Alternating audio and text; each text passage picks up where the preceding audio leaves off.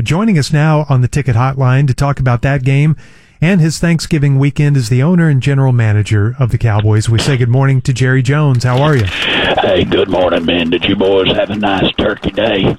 We did. Yes, very Did nice. Oh, I sure did. Uh, you know, we had the highest TV ratings of all time. Of all time. I think we beat Jesus' uh, Sermon on the Mount. I think that was the previous Well, record holder. It was the highest NFL, yeah. But uh, yeah, we, Regular we season. did it, and uh, that just goes to show you how uh, uh, profitable uh, the Cowboys organization is.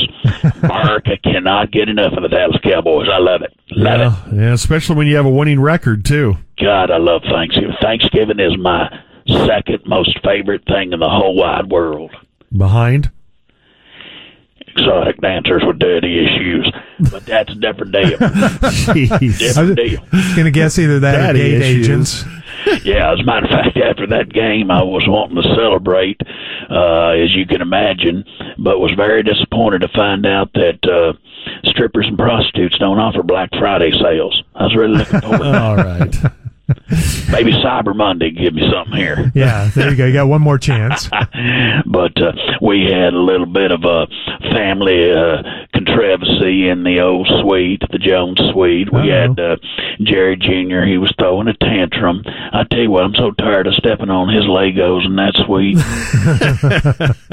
I think that's weird that he still plays with them. oh yeah, and he he ate two pieces of wax fruit that we had in the suite there just as decoration. He, he can't he can't comprehend, you know, that they were fake.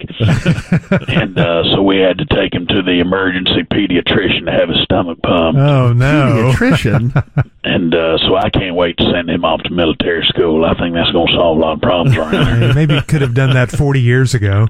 And Stephen ate an entire Cajun turkey in the locker room before kickoff.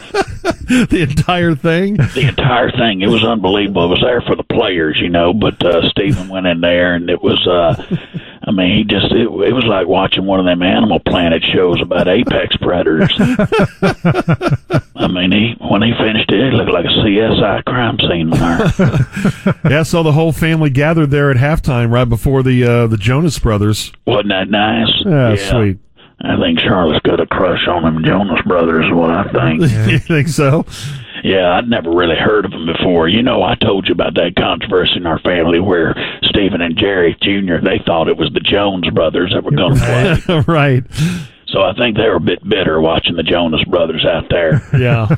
Probably. But uh, uh, let's just hope uh, next week, as we battle again, we'll have another Thanksgiving type performance out of this team. Let's hope it's another Thanksgiving for us. Well, maybe, and we'll we'll talk plenty about that game. We would be remiss if we didn't ask you about the big controversy that happened the last few days. The photo that was printed in that story in the Washington Post. You at age 14 on the steps of your high school looked like you were trying to get in the way with the other kids of the black students who were trying to go to school there. Do you have any comment on that?